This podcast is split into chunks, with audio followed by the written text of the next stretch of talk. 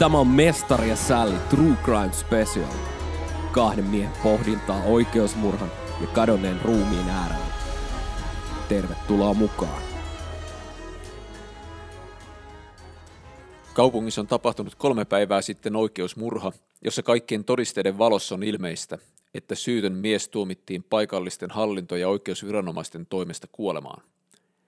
Julman telotuksen jälkeen ruumis laitettiin useiden todistajien katsoessa sukuhautaan ja hauta suljettiin. Ja nyt käsissämme on kaiken jälkeen todellinen mysteeri. Hauta on tyhjä. Kaikkien huulilla on kysymys. Missä on kuolleen miehen ruumis?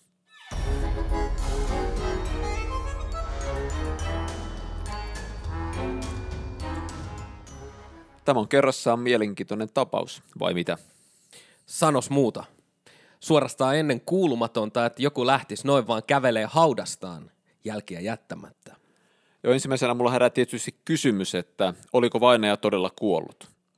Olisiko voinut olla mahdollista, että hän oli vain pyörtynyt kaiken kokemansa jälkeen ja toipunut hautakammion viileydessä ja tullut ulos haudasta? Ja mietin, että tekikö kenties kuolisyyn tutkijat virheen. Meidän on muistettava, että vainajaa, tuota, voimmeko me käyttää ilmaisua vainaja, kun meillä ei ole enää ruumista? Totta. Mitä jos puhuttaisiin vain miehestä? Selvä. Eli meidän on muistettava, että miestä oli kidutettu julmasti ennen kuolemaa johtanutta teloitusta. Hänen silmänsä oli peitetty ja häntä oli lyöty useaan otteeseen ilman, että hän pystyi lainkaan ennakoimaan tulevia iskuja. Hänet myös ruoskittiin julmasti ruoskalla, jonka nahkaremmeihin oli upotettu metallin paloja ja lasinsiruja. Kun tuollaisella ruoskalla lyötiin selkään, niin se repi irrotessaan ihoa ja lihasta, joten verenhukka oli varmasti valtava. Lisäksi hän joutui kantamaan noin kilometrin verran oman telotusvälineensä osaa, joka saattoi painaa yli 20 kiloa. Ja hän oli jo siinä vaiheessa niin heikkona, että kaatui useamman kerran tuolla matkalla, joten lopulta telotusväline jouduttiin antamaan sivusta katsojan kannettavaksi.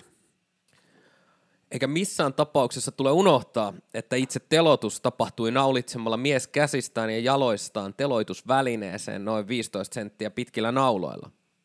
Käden läpi lyöty naula vahingoitti käden hermoja saada aikaan polttavan kivun.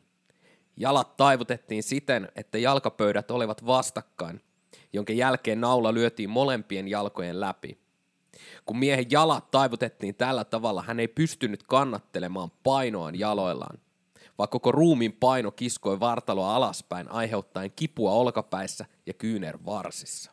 Ja koska kädet oli levitetty etäälle toisistaan, niin myös hengittäminen oli vaikeaa.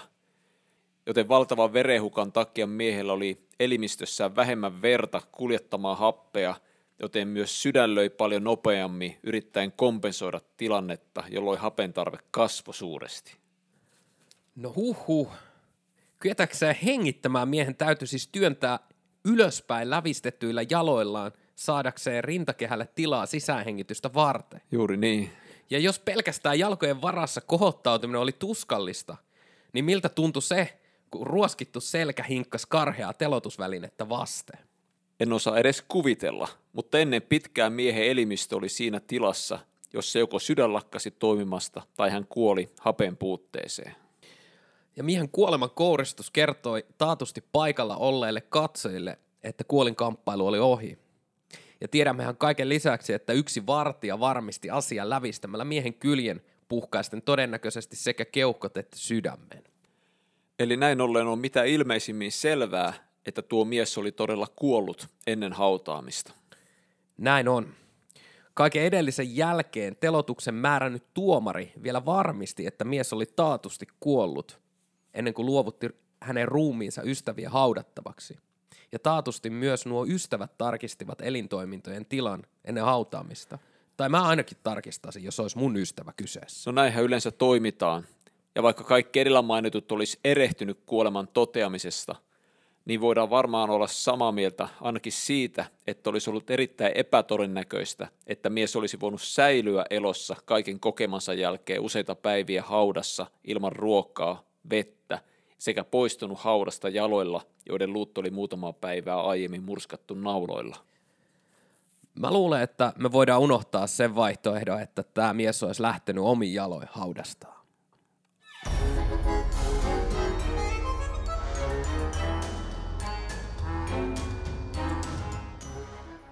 Tyhjä miehen ruumiin katoaminen on synnyttänyt monia teorioita siitä, mitä oikein tapahtui. Olisiko voinut olla mahdollista, että kyseinen mies ei oikeasti kuollutkaan itse, vaan että hänen sijastaan telotettiin joku toinen? Mä luulen, että tuo on aika huono teoria, sillä pitää muistaa, että tuo mieshän oli kerännyt ympärilleen valtava ihmisjoukon, joka oli myös todistamassa hänen kuolemaansa. Lisäksi tuossa joukossa oli muun muassa hänen äitinsä, joukko miehen seuraajia, jotka varmasti tunnistivat, että juuri heidän tuntemansa mies telotettiin. Ja silti meillä on edelleen tyhjä hauta selitystä vailla. Totta. Ja mikäli oikein muistan, niin itse asiassa hallintomiesten ensimmäinen reaktio siihen uutiseen, että ruumissa ei ollut enää haudassa, oli yritys löytää selitys tyhjälle haudalle. Ei kiistää sitä, etteikö se olisi tyhjä. Ja itse asiassa kaikki, niin ystävät kuin vastustajat, olivat sen saman tosiasian edessä ja myönsivät sen, että ruumis on poissa ja hauta on tyhjä. Lisäksi meidän on muistettava yksi mielenkiintoinen seikka asiaan liittyen. Käsittääkseni koko maailman historia aikana ei kenenkään haudalle ole asetettu aseistettuja ammattisotilaita varmistamaan, että kuollut pysyisi haudassaan. Vai tuleeko mieleen joku toinen tapaus? Ei päkkiseltään tuu mieleen mitään. Hallintomiehet tiesivät, että tämä mies oli eläessään sanonut nousevansa kuolleista, joten he pyysivät haudalle vartion, etteivät hänen seuraajansa pääsisi varastamaan ruumista ja väittämään sitten miehen sanojen käyneen toteen. Kyllä, näin oli. Ja niinpä tuon pyynnön vuoksi paikallinen maaherra antoi tehtäväksi järjestää haudan vartioinnin niin hyvin kuin mahdollista, joten hauta varmistettiin sinetillä ja haudalle asetettiin todella nämä vartijat. Ja silti heti tapahtumaan jälkeen hallitusmiehet lahjo vartijat levittämään huhua, että tuon miehen seuraajat tulivat työllä heidän nukkuessaan ja varastivat ruumiin. Tämähän on täysin verrattavissa siihen, että mä yrittäisin vakuuttaa käräjäoikeutta siitä, että nukkuessani naapuri tuli taloon ja varasti taulutelevisioni. Kuinka niin? No, jos mä kerran nukuin, niin mistä mä voin tietää ja sanoa varmuudella, että juuri naapuri kävi varkaissa? Totta. Ja tämä selitys onkin täynnä suuria mahdottomuuksia. Ensinnäkin tiedämme miehen seuraajista, että he olivat jättäneet tämän miehen peloissaan, kun tämä pidätettiin, ja pelkäsivät lukittuja ovien takana samaa kohtaloa. Suuren kysymyksen muodostaa myös se, kuinka he olisivat päässeet käsiksi vartioidussa haudassa olleeseen ruumiiseen. Olisiko heillä ollut rohkeutta lähteä koettamaan onnea ammattisotilaita vastaan? Itse en ainakaan olisi kokeillut. Joo, minäkään. Ja jos he olisivat jostain syystä voittaneet pelkonsa, kuinka he olisivat voinut hiippiä vartioiden ohi, vierittää ovenvirkaa toimittavan tonnien painoisen kiven pois haudasulta ääntä aiheuttamatta ja varastaa ruumiin. Täysin mahdoton asia tehtäväksi ilman, että vartijat huomaisivat sen. Eikä ole mitenkään mahdollista, että ammattisotilaat olisivat nukahtaneet tai jättäneet vartiopaikkansa, josta olivat vastuussa – sillä kaikenlainen laiminlyönti johti todella ankariin kurinpitotoimiin ja jopa kuoleman rangaistukseen sen perusteella, mitä tiedämme tuosta armeijasta. Sen voi siis unohtaa, samoin kuin varkauden. Ja tuon miehen seuraajathan alkoi hyvin nopeasti itse asiassa levittää sanomaa, että mies on noussut kuolleista. Ja jos olisi kyse ollut valheesta, heidän olisi kannattanut aloittaa ehdottomasti jostain kaukaisesta suurkaupungista – mutta he jäi tapahtuma paikkakunnalle julistamaan sanomaansa. Ja jos heidän väite tyhjästä haudasta olisi ollut väärä, nehän olisi todistettu valheelliseksi juuri siellä. Ja me tiedämme myös, että jokainen heistä joutui useamman kerran vankilaan. Heitä kidutettiin ja suuri osa joutui kuolemaan sanojensa ja uskonsa tähden. Ihmiset voivat kuolla sen puolesta, minkä he uskovat todeksi, vaikka se olisi valheellista. Mutta kukaan tuskin haluaa kuolla sellaisen asian tähden, minkä on itse keksinyt ja tietää valheelliseksi. Eipä niin. Ja joku olisi varmaan heistä henkensä pelastamiseksi kertonut asioiden todellisen laidan, mikäli kyse olisi ollut valheesta. Mutta ei. Jokainen heistä seiso sanojensa takana loppuun asti.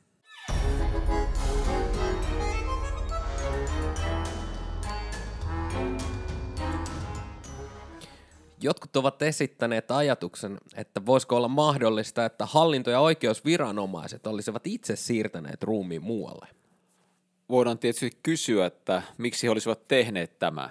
Miehen ruumishan oli jo heidän hallussaan ja he olivat asettaneet haudalle vartijat. Miksi siis siirtää ruumiis toisaalle? Niin, ja sitten kun miehen seuraajat julistivat rohkeasti hänen ylösnousemustaan, hengelliset johtajat vaikenivat, kiehuivat raivosta ja tekivät kaiken mahdollisen estääkseen heitä julistamasta sanomaa ylösnousemuksesta. Niinpä. Ja tähän ongelmaan olisi ollut helppo ratkaisu, jos heillä olisi ollut tuo ruumis. He olisivat voineet tuoda sen nähtäville. Ja mikään muu ei olisi lopettanut puheita yhtä nopeasti kuin miehen ruumiin esittely. Kyllä, ongelmana oli vaan se, että heillä ei ollut sitä. Eipä niin. No meillä olisi jäljellä vielä yksi mahdollinen selitys käsillä olevaan tapaukseen. Meillähän on tiedossa, että miehen hautaamisessa mukana olleet naiset olivat ensimmäisenä tyhjällä haudalla. Entäpä jos he meni väärälle haudalle? No, näinhän sitä on jotkut ajatelleet. Naiset olivat niin murheen vallassa ja surusta suunniltaan, että eksyivät aamu sumussa ja tulivat väärälle haudalle.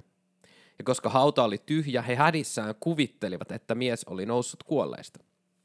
Herää tietysti kysymys, että jos naiset menivät väärälle haudalle, mikseivät sitten vartijat, hallintomiehet ja muut miehen viholliset menneet oikealle haudalle ja kertoneet naisten erehtyneen? Ja sitä paitsi käytyä haudalla ja nähtyä, että kivi oli poissa, he juoksi takaisin kertomaan siitä miehen seuraajille, jolloin pari heistä kiiruhti paikalle. Tuskin he olisi juossut väärään hautaa, sillä toinen heistä itse asiassa vielä kertoo todistajan lausunnossaan, että kun he menivät haudalle, hän kurkisti sisään ja näki siellä pelkät käärin liinat. Ja käärenlinnat on myös tietysti pieni yksityiskohta, joka vie pohjan pois varkausteorialta. Voisiko hautavaras saada päähänsä riisua ensin käärenlinnat, taitella ne ja laittaa siististi paikalleen ja raahata sitten veristä ruumista kaupungin laitamien halki aamun valjetessa? Sanos muuta. Ja vaikka olisi käynyt niin, että kaikki muut olisivat juosseet väärälle haudalle, niin lopulta varmasti yksi kaveri, se hautakammion omistaja, olisi ratkaissut ongelman näyttämällä muille haudan todellisen sijainnin. Tällainen erehtyminen on erittäin epätodennäköistä, enkä pidä sitä millään tavalla mahdollisena. Niinpä. Mitä meidän siis on sanottava tähän tapaukseen liittyen?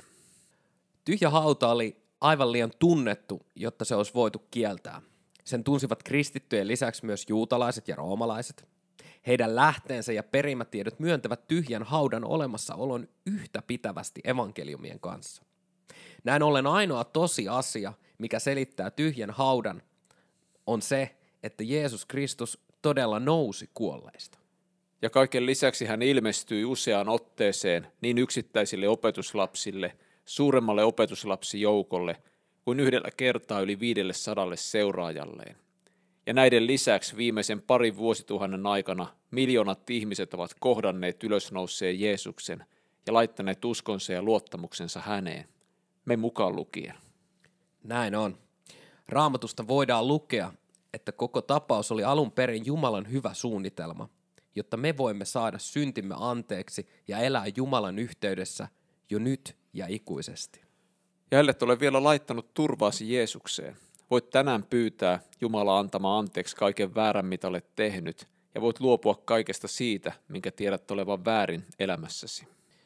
Sen jälkeen voit kiittää Jeesusta siitä, että hän kuoli puolestasi ja että hän tarjoaa sinulle lahjana anteeksi annon ja vapauden. Ja Jumala ei koskaan pakota meitä ottamaan häntä elämäämme, mutta voit hyväksyä ja ottaa vastaan tuon lahjan ja pyytää häntä tulemaan elämääsi. Se on alku suhteelle ja se on elämänmittaisen opetuslapseuden alku. Liity siis mukaan Jeesuksen seuraajien kasvavaan joukkoon, ellet sitä vielä ole.